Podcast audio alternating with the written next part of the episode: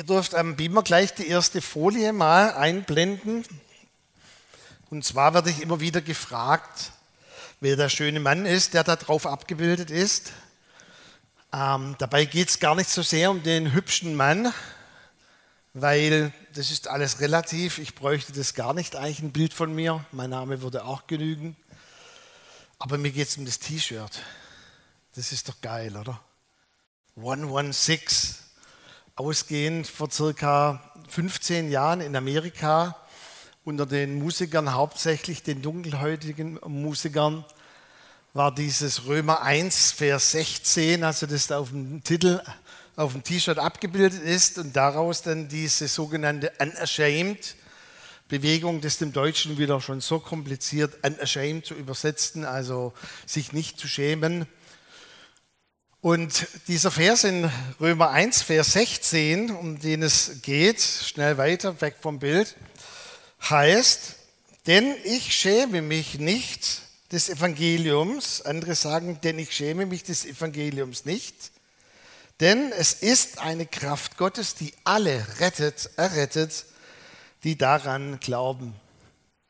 Schämen, unashamed. Wofür müsste ich mich schämen? Gut, für manches Bodenpersonal kann man sich manches Mal schämen oder wie wir Christen die schönste Botschaft dieser Welt im Design darstellen. Dafür könnte man sich manches Mal schämen, aber für die Botschaft an sich, bitte, hast du dich schon mal geschämt für die Botschaft, diese errettende Botschaft? Es gibt keinen Grund, sich dafür zu schämen. Und diese Botschaft, sagt hier Paulus, ist keine Theorie, auch wenn viele Professoren und Dozenten meinen, es sei eine Theologie, das stimmt nicht. Es ist keine Theologie, sondern es ist eine Kraft Gottes. Es ist auch keine Philosophie, also dass man darüber diskutieren kann. Und übrigens, ich habe jetzt nochmals nachgelesen, im Europaparlament versucht man zu verhindern, dass ein Deutscher in einer Gruppe ist, die etwas erarbeitet. Warum? Es dauert doppelt so lange. Es wird diskutiert und diskutiert. Das stimmt wirklich. Diese Botschaft ist eine Kraft Gottes für alle, die in Berührung mit dieser Botschaft kommen. Und sie gilt für alle. Das ist für uns heute selbstverständlich klar, die alle errettet. Aber damals, als Paulus das geschrieben hat, war es so, dass manche religiösen Dinge nur zugänglich waren für bestimmte Personen in der Gesellschaft, Gesellschaftsschichten. Sie waren nicht für alle zugänglich. Wir haben seit dem Buchdruck, haben wir heute einen Zugang und auch durch das Internet, Internet jetzt erst recht einen Zugang. Jeder hat die Chance, diese gute Nachricht, die Botschaft, an die heranzukommen. Und interessant auch in China zum Beispiel und in anderen Ländern jetzt, auch Russland, wird es nach und nach gekappt, dass die Menschen nicht mehr hin, äh, rankommen an die Botschaft, wie Paulus auch dann geschrieben hat, an die Botschaft vom Kreuz. Nun, was ist eigentlich im Zentrum? Jesus at the center of it all. Was ist eigentlich im Zentrum dieser sogenannten Kraft Gottes, dieser gute Nachricht? Und wenn ich Personen frage, man kann da auch eine anonyme Abfrage machen und so viele sagen, im Zentrum der guten Nachricht ist das Kreuz. Und es stimmt nur bedingt.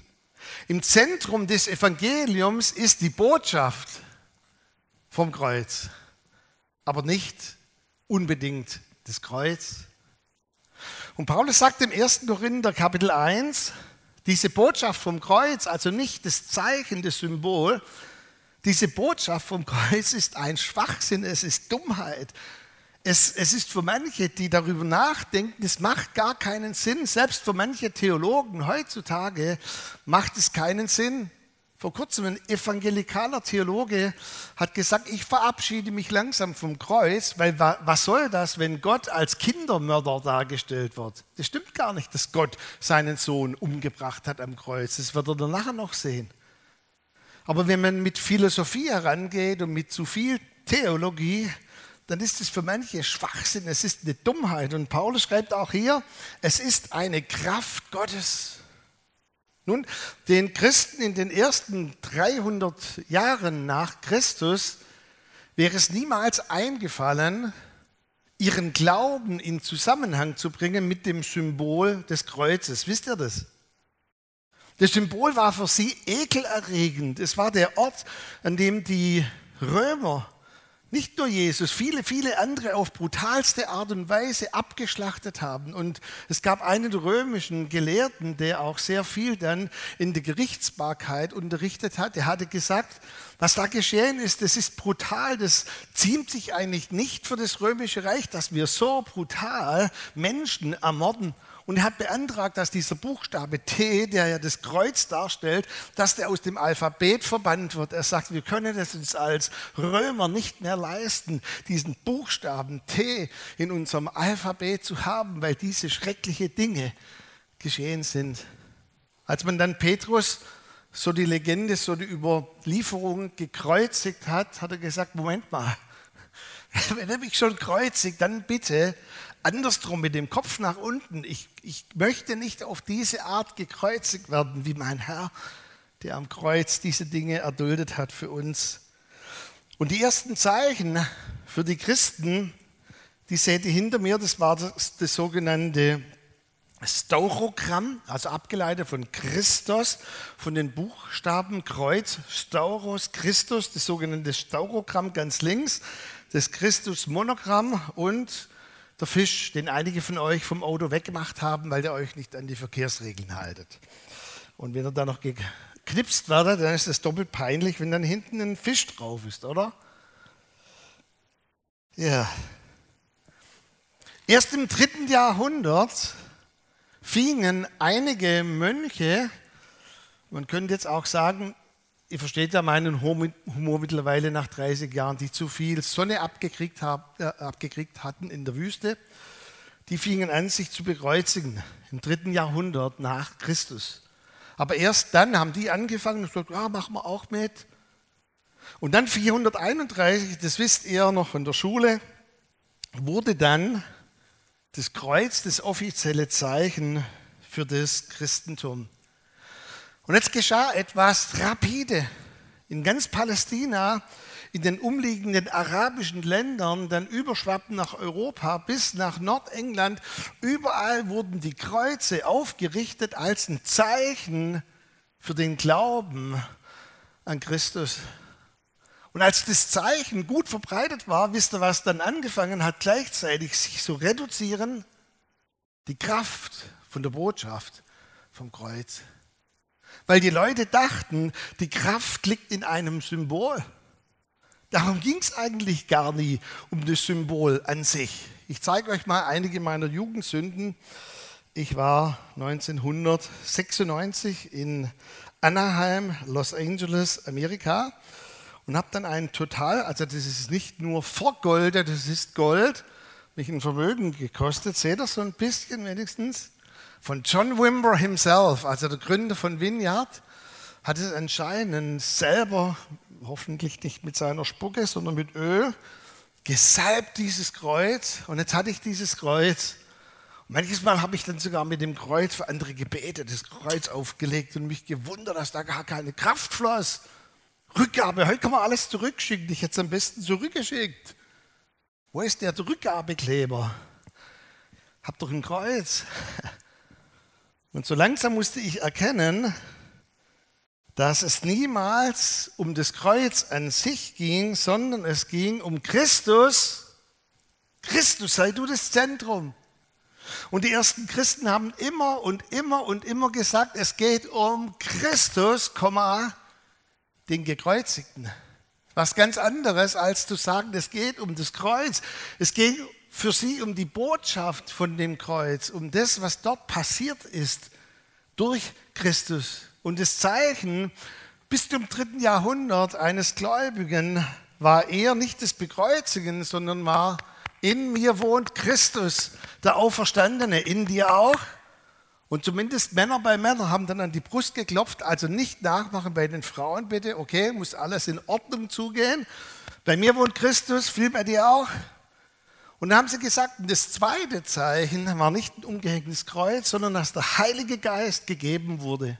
Man sah, der Phil hat der Heilige Geist. Wow. Sehen wir das überhaupt heute noch? Können wir in zwei Wochen mal drüber diskutieren am Pfingsten. Wo sehe ich, dass die Marley den Heiligen Geist hat? Sie aber sahen, dass sie die Gabe des Heiligen Geistes auf sich hatten. Wow. Sie waren gekrönt mit der Kraft des Heiligen Geistes.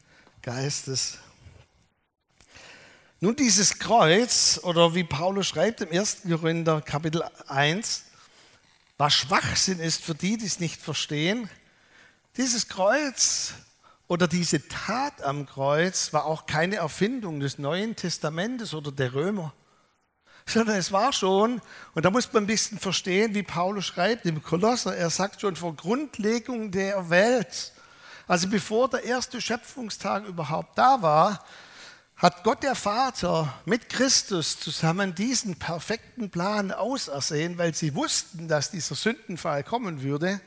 Und als er kam, war sie total vorbereitet. Die war nicht irgendwie nervös, sondern wie aus der Pistole geschossen, sagt Gott zu der Schlange, hör mal her, Schlange, du wirst ihn, meinen Sohn am Kreuz, in die Ferse beißen. Mehrmals.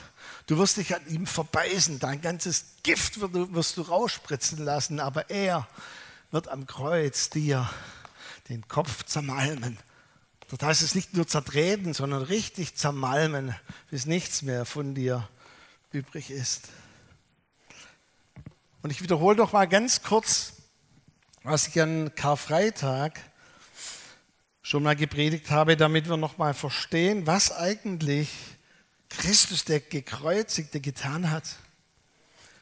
Jesus nahm nicht nur die Sünden der Welt auf sich, es wird auch mal wieder gesagt, er nahm alle Sünden, das stimmt, er nahm meine Sünde, er nahm sogar die von Putin auf sich, alle. Aber wenn es um das Kreuz geht, im Kolosserbrief sagt Paulus, er nahm die eine Sünde, Einzahl, die Macht der Sünde nahm er auf sich, weil die Macht der Sünde besteht in vier Bereichen. Die Verlockung, also diese Anziehung, das kennt ihr alle, wenn ihr noch Dschungelbuch, die Schlange K, die so kommt und plötzlich Mowgli mit seinen Augen, okay. Je doofer etwas ist, eigentlich in der Konsequenz, desto anziehender ist es für uns. Das ist nicht blöd? Es ist so anziehend. Versteht ihr, die Eva läuft nicht durch den Garten und sagt, diese Frucht sah so doof aus, total verschimmelt, uäh. sondern die sagt, die war schön anzusehen. Sie konnte ihre Augen nicht davon lassen. Das ist die Verlockung, die Macht der Sünde. Und dann die Konsequenz der Sünde, die Strafe der Sünde. Und auch bitte hier, es ist nicht Gott, der straft, sondern die Sünde selber, die straft. Hadi hat es auch letzten Sonntag super dargestellt, Segen oder Fluch. Wir meinen auch, der Fluch kommt von Gott, der böse Gott, der uns dann flucht. Nee, nee, der macht gar nichts. Du bist es. Du erwählst die falschen Entscheidungen und als Konsequenz straft dich die Sünde selber. Das Böse, das dahinter steht. Und dann die Zerstörung. Und dort heißt es, Christus wurde für uns zum Fluch. Christus wurde selbst für uns zum Fluch in doppelter Art und Weise. Er nahm alle Flüche auf sich. Und es heißt auch im Wort Gottes, verflucht ist der, auf dem Flüche sind. Er muss außerhalb der Stadt getötet werden. Und das geschah mit Jesus. Er wurde außerhalb der Stadt gekreuzigt. Und deshalb wurde er zum Fluch. Es steht und Jesus am Kreuz nahm nun dieser Sünde seine Macht. Je mehr die Schlangen Jesus am Kreuz anfingen zu beißen, desto weniger Wirkung setzte ein. Sie bissen und bissen und bissen. Aber in Jesus war etwas anderes, dass die Sünde diese Macht überwand. Das war sein kostbares Blut. Und die hätten noch stundenlang weiter beißen können, aber irgendwann nach drei Stunden war die Schockstarre in der Dämonenwelt es verdunkelte sich mitten am Mittag und die Zeit blieb stehen. Und die Dämonen sagten, wir können nicht an Jesus rankommen, das geht nicht. Und der erste Korinther berichtet uns davon, und sie sagten, wenn wir das gewusst hätten, hätten wir Jesus nicht am Kreuz umgebracht. Gott ist kein Kindermörder, sondern die dämonischen Mächte haben Jesus am Kreuz umgebracht. Und dann, als Jesus gesagt hat, das ist alles, alles vollbracht, da traf der Zorn Gottes nicht seinen Sohn, auch wieder völlig falsch. Ja, wie kann Gott zornig sein auf seinen Sohn? Hey, die waren happy miteinander. Als er ausgehaucht hat, es ist Volk Pracht, da war er bei seinem Vater im Himmel, haben High Five und haben gesagt, wow, wir cool gemacht, oder? Jetzt noch ein Zeichen, das brauchen die, die Auferstehung. Wir wissen, dass ich nicht tot bin, Papa, aber die brauchen später mal das Zeichen, dass du mich auferweckst von den Toten. Und dann stieg er hinab ins Reich der Finsternis und hat dort den Gebundenen das Evangelium gepredigt. Und für uns als ein Zeichen, als ein sichtbares Zeichen, dass der Tod überwunden war, kam dann die Auferstehung. Wisst ihr, die, die Botschaft vom Kreuz sagt uns in vierfacher Art und Weise, dass die Macht der Sünde besiegt ist. Und jetzt lass mich mal was vielleicht sehr herausforderndes sagen. Wenn Jesus an einem anderen Ort gestorben wäre als im Kreuz, wäre das ein Symbol für das, was am Kreuz geschehen ist. Aber es geht nicht um das Kreuz an sich, sondern es geht um Christus, den gekreuzigten. Christus hat diese Verlockung der Sünde besiegt. Deshalb sagt Paulus, ihr aber, wenn ihr im Geist lebt, ihr könnt der Sünde widerstehen. Halleluja.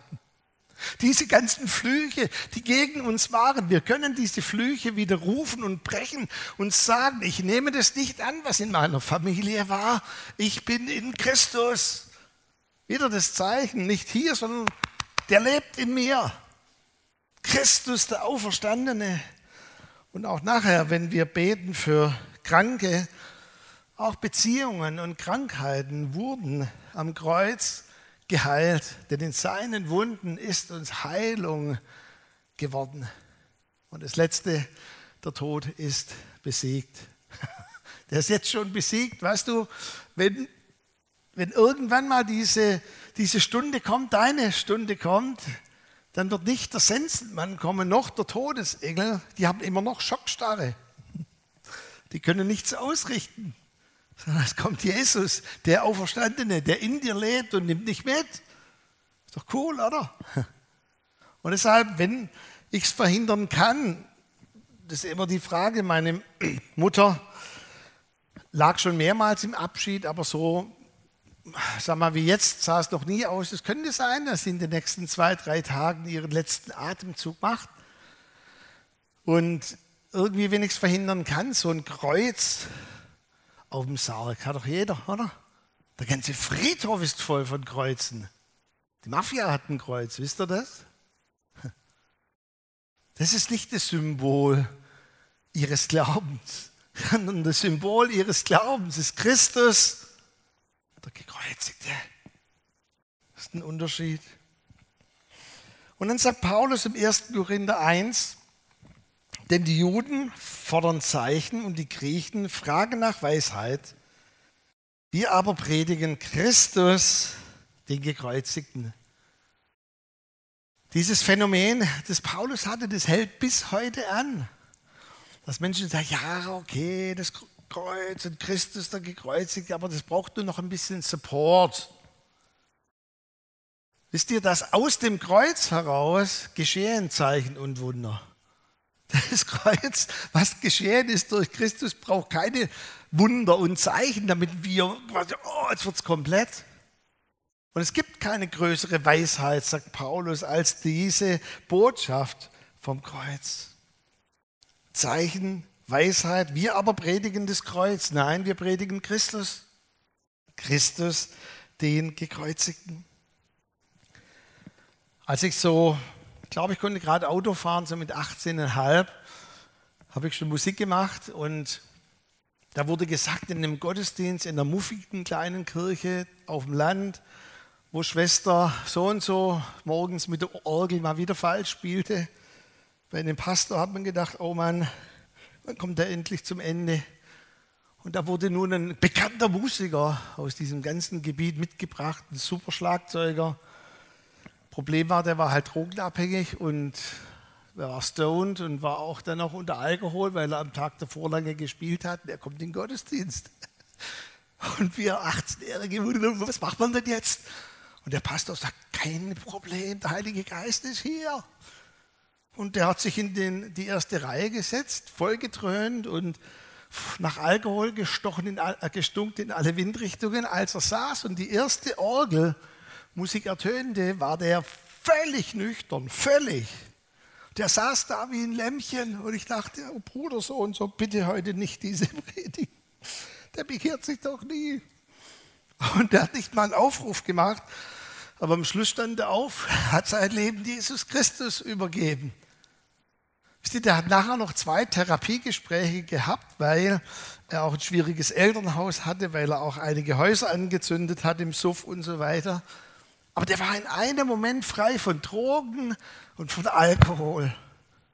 Und das war der jähzornigste Mensch, den ihr euch vorstellen könnt. Und in einem Moment war das der sanftmütigste und liebevollste Mann, den ich kenne. Und das habe ich mal erzählt, so wie euch, bei einem Pfarrerkonvent innerhalb der äh, Ökumene. Und dann sagte eine Pfarrerin zu mir, aber Herr Siebeneich, Sie wissen schon, dass das die Ausnahme ist. Das war wie ein Dolchstoß in mein Herz. Ich sagte, was mache ich eigentlich falsch? Und dann haben sie auf mich eingestochen und haben gesagt, sie müssten mehr, mir aufgeschrieben, Theologie studieren, historisch-kritische Theologie. Sie müssen mehr Philosophie studieren und mehr Psychologie. Weiß ich nicht. Und mittlerweile, wenn Personen so auf mich zukommen, bitte nehmt es nicht persönlich, aber es kann mal sein, dass ich meine Ohren zuhalte und sage, ich möchte es gar nicht wissen. Wenn wir nachher für unsere liebe Melli Kund beten, äh, Melli Kund, sorry, Melli Frank beten, die gar nicht hier sein kann, weil Corona zu Hause tobt und die Krebs erkrankt ist und die gesagt hat, ich darf das öffentlich auch im Livestream sagen, ja, Datenschutz und all die Dinge ist doch jetzt egal. Wir müssen beten, wenn jemand krank ist, oder?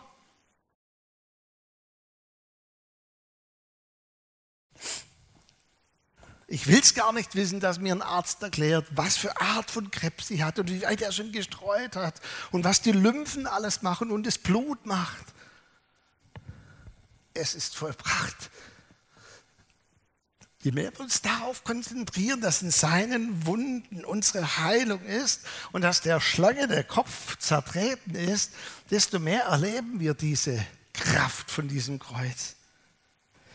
Wisst ihr, es gibt ein Schaubild, Links wäre meine Position. Christus, der Gekreuzigte, ist vollkommen ausreichend. Da gibt es nichts hinzuzufügen. Das ist vollkommen.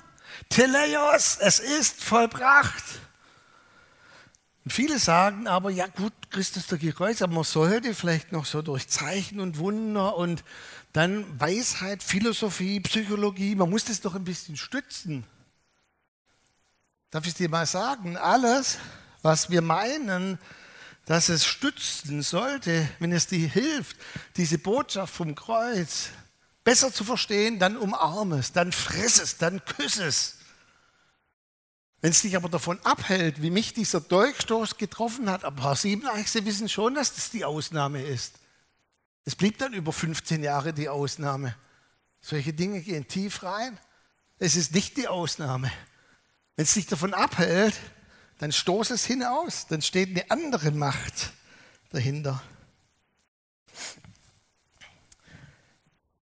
Und Rick Crouch hat wie keiner eigentlich mein musikalisches Verständnis beeinflusst. Er war auch der Erste, der dann überhaupt angefangen hat, Anbetung zu machen. Also nicht nur Musik, sondern mitten im Konzert, das, was wir heute Anbetung nennen. Eines seiner ersten Anbetungslieder war einfach Halleluja gefühlte zehn Minuten, Halleluja, Halleluja, Halleluja. Mehr brauchst du nicht, sagt er. Und als er mit elf Jahren mit seinem Papa auf dem Land war, sage und schreibe sieben Gottesdienstbesucherinnen, lauter alte Omas, wollte sein Vater am Schluss, welch ein Freund ist unser Jesus, singen, aber niemand war da fürs Klavier. Und Andre war elf Jahre alt und sagt, Andre, wenn Gott dir die Gabe der Musik gibt, würdest du ihm damit dienen? Er sagt, ja, Papa. Geht ins Klavier, macht auf, sucht, bang. Und er sagt, das war der Moment, sein Gehör ging auf und er spielte ab diesem Moment Klavier. Könnt ihr euch das vorstellen? vorwiegend Tonarten mit einem B davor, also für die, die sich auskennen. B-Dur, S-Dur, wissen wir heute gar nicht mehr, was das ist, oder haben einen Kapadaster. Und mit 14 Jahren, mit 14 Jahren schrieb er sein Lied, das über, nun hat er über 500 geschrieben bis zu seinem Tod, aber es blieb das bekannteste Lied. Das Lied auf dem Kreuz. Und er sagte, das Blut von Jesus wird niemals, niemals, niemals seine Kraft verlieren. Niemals. Und er erlebte das selber immer wieder. Er war fünfmal an Krebs erkrankt und immer hat ihn Gott übernatürlich geheilt. Einmal hat er Krebs im Rachenraum, der sich ausgebreitet hat bis in seine Augen hinein. Da war er so 17 Jahre alt. Und sie sagten zu ihm, Andrew, heute Abend sagen wir das Konzert ab. Er sagte, keine Chance, ich werde singen. Ich gebe dem Teufel doch nicht irgendwie hier recht. Und dann dem Manager war es ganz peinlich. Die haben um sein riesen Piano lauter so Palmen rumgestellt, dass man ihn nicht sah. Und er hatte auch ein Hemd an mit lauter Palmen drauf. Wisst ihr, was geschah? Während er sang, platzten diese Geschwüre. Er war überall mit Blut übersät. Er hat dieses Blut zum Teil getrunken. Nach dem Konzert war er rein und ging zum Doktor, wie es heißt in der Bibel. Zeigt euch den Herrn. Und er hat gesagt, und? Alles weg. Und dann kam es, wie es kommen musste. Er war Sozialarbeiter für Drogenrehabilitateure, also Drogenrehabilitation. Und er betete einfach kindlich für seine Patienten. Hat seine dicken, fetten Hände umgelegt und gesagt, be healed, sei geheilt.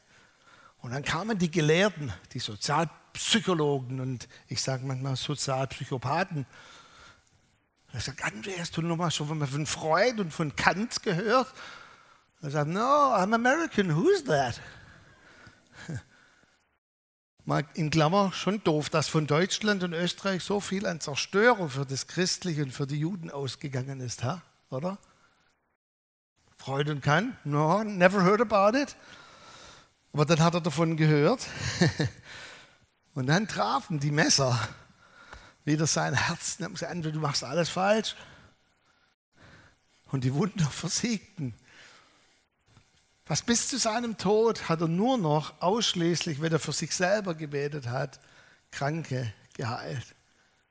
Weil er so sich in Frage gestellt fühlte, diese Botschaft vom Kreuz, Christus, den Gekreuzigten. Wir aber predigen Christus, den Gekreuzigten. Wisst ihr, alles, was diese Kraft bestätigt, umarme es. Alles, was diese Kraft in Frage stellt, trenn dich davon. Diese Kraft vom Kreuz, Christus, der Gekreuzige, braucht keinen Support, er braucht keine Unterstützung, er braucht keine Stützbalken, damit es besser wird. Es ist vollkommen, es ist vollbracht. Er hat ausgerufen, der Schlange ist der Kopf zertreten. Ich sehne mich nach Menschen, keine Angst, ich ziehe jetzt nur mein Hemd aus. Das T-Shirt ist irgendwie eingegangen beim Waschen. Müsste meine Frau fragen. Irgendwie ein bisschen, oder? Also, finde ich. So. Ich sehne mich nach Menschen, die in guter Art und Weise stolz sind. Wie diese ersten Christen. Hier lebt er. Ob ich ein Kreuz dafür brauche oder nicht, das darfst du entscheiden. Ich brauche keins. Christus, der Lebendige, lebt in mir. Und hoffentlich sehen andere an mir, dass ich die Gabe des Heiligen Geistes empfangen habe. Wir brauchen uns nicht zu schämen. Und ich sehne mich nach Menschen, die diese Botschaft vom Kreuz kennen und wirklich wissen, was dort geschehen ist und auch was nicht geschehen ist. Und die auch als ich mal vor kurzem in der Gemeinde war, die auch aufstehen, als der Pastor sagt, ja, warum wurde denn da Jesus am Kreuz und Gott ist ja ein Kinderschänder. Aufstehen und sagen, das ist nicht richtig. Das ist Gotteslästerei, wisst ihr das? Gott hat seinen Sohn nicht umgebracht. Es war ihr gemeinsamer Entschluss, dass Jesus sich hingibt und die Sünde, die Macht der Sünde auf sich nimmt und dieser Zorn vernichtete die Sünde, aber nicht Jesus. Und deshalb war Jesus auch nicht dem Tode übergeben, sondern der Tod konnte ihm nichts anhaben. Wisst ihr, und Caro, ihr könnt gerne schon nach oben kommen, das ganze Team. Das Kreuz ist das größte Wunder von allen. Das Kreuz braucht keinen Support durch Wunder. Wenn wir das immer wieder erkennen, was Christus, der Gekreuzigte, für uns getan hat, am Kreuz, dann geschehen auch Zeichen und Wunder. Wenn wir es uns nicht abtrainieren lassen, wie mein Freund Andre oder wie man es mir versucht hat, abzutrainieren durch Philosophie und was weiß ich alles für Sophien. Die Botschaft, die Kraft vom Kreuz ist vollkommen. Und es gibt keine größere Weisheit als diese Weisheit. Und deshalb möchte ich noch mal am Schluss sagen, wir aber predigen Christus, den Gekreuzigten. Also wir predigen nicht das Kreuz, sondern wir predigen Christus, den Gekreuzigten. Denn es ist eine Kraft Gottes. Und wenn wir jetzt in den ersten Song gehen, dann bitte ich dich ganz herzlich, wenn du noch nie so richtig zu Christus gekommen bist, also ich, nicht, dass mich jetzt jemand falsch versteht, so, ja, das Kreuz, ich gehe jetzt zum Kreuz. Nee, du musst zu Christus. Christus wird ewig bestehen. Im Himmel wird es mal kein Kreuz mehr geben. Das sind alles Symbole, die uns hier auf der Erde helfen können, aber Christus ist das Lamm. Dann gehe zu Christus. Das Kreuz an sich kann dich nicht erretten, sondern nur wenn du an den glaubst, Christus, den Gekreuzigten, dann wirst du errettet. Also die Botschaft vom Kreuz glaubst. Und ich möchte uns auch bitten, lasst uns eine falsche Scham ablegen, wenn uns irgendwie so eine, eine falsche Scham innerlich manches Mal hält. Oder wenn sich andere vielleicht schämen mussten für die Art und Weise, wie wir das Evangelium präsentieren. Vielleicht noch ein Satz. Ich schäme mich ein Stück weit für das, was an Ostern geschehen ist, deutschlandweit. Laut Statistik waren noch nie, nie, nie, nie so wenige Christen im Gottesdienst wie an Ostern. Ja, nicht nur in den Kirchen, auch bei uns. Noch nie.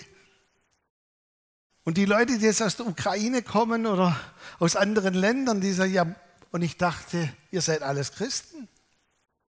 Und dann hat man einen Politiker, der einen islamischen Hintergrund hat, man gesagt, ja, ihr wollt alle unsere Feiertage abschaffen. Über den Ostermontag haben sie übrigens schon im, anscheinend im Geheimen beschlossen. Wenn das durchgeht, wird er gecancelt von unserem hochheiligen Ostern. Und wisst ihr, was der gesagt hat, der Politiker? Das machen nicht wir, das macht ihr Christen selber. Was ist euch diese Botschaft vom Kreuz denn noch wert? Ist uns ist doch wichtig, sind wir da noch stolz drauf? Laufen wir nach rum und sagen, Christus, der gekreuzigte, der Auferstandene wohnt hier drin. Ist da noch was da, wo wir wirklich auch sagen, ja, das ist uns wichtig? Und dann bekennen wir das halt auch mal und dann zeigen wir auch mal Flagge. Dann ist halt mal an, an Ostern ein Gottesdienstbesuch geistliche Kampfführung. Versteht ihr das richtig? Ich wäre auch gern weggefahren. War ja so schönes Wetter. Aber Christus ist gestorben. Ich denke daran. Denk mal drüber nach. Was ist dir diese Botschaft vom Kreuz denn noch wert?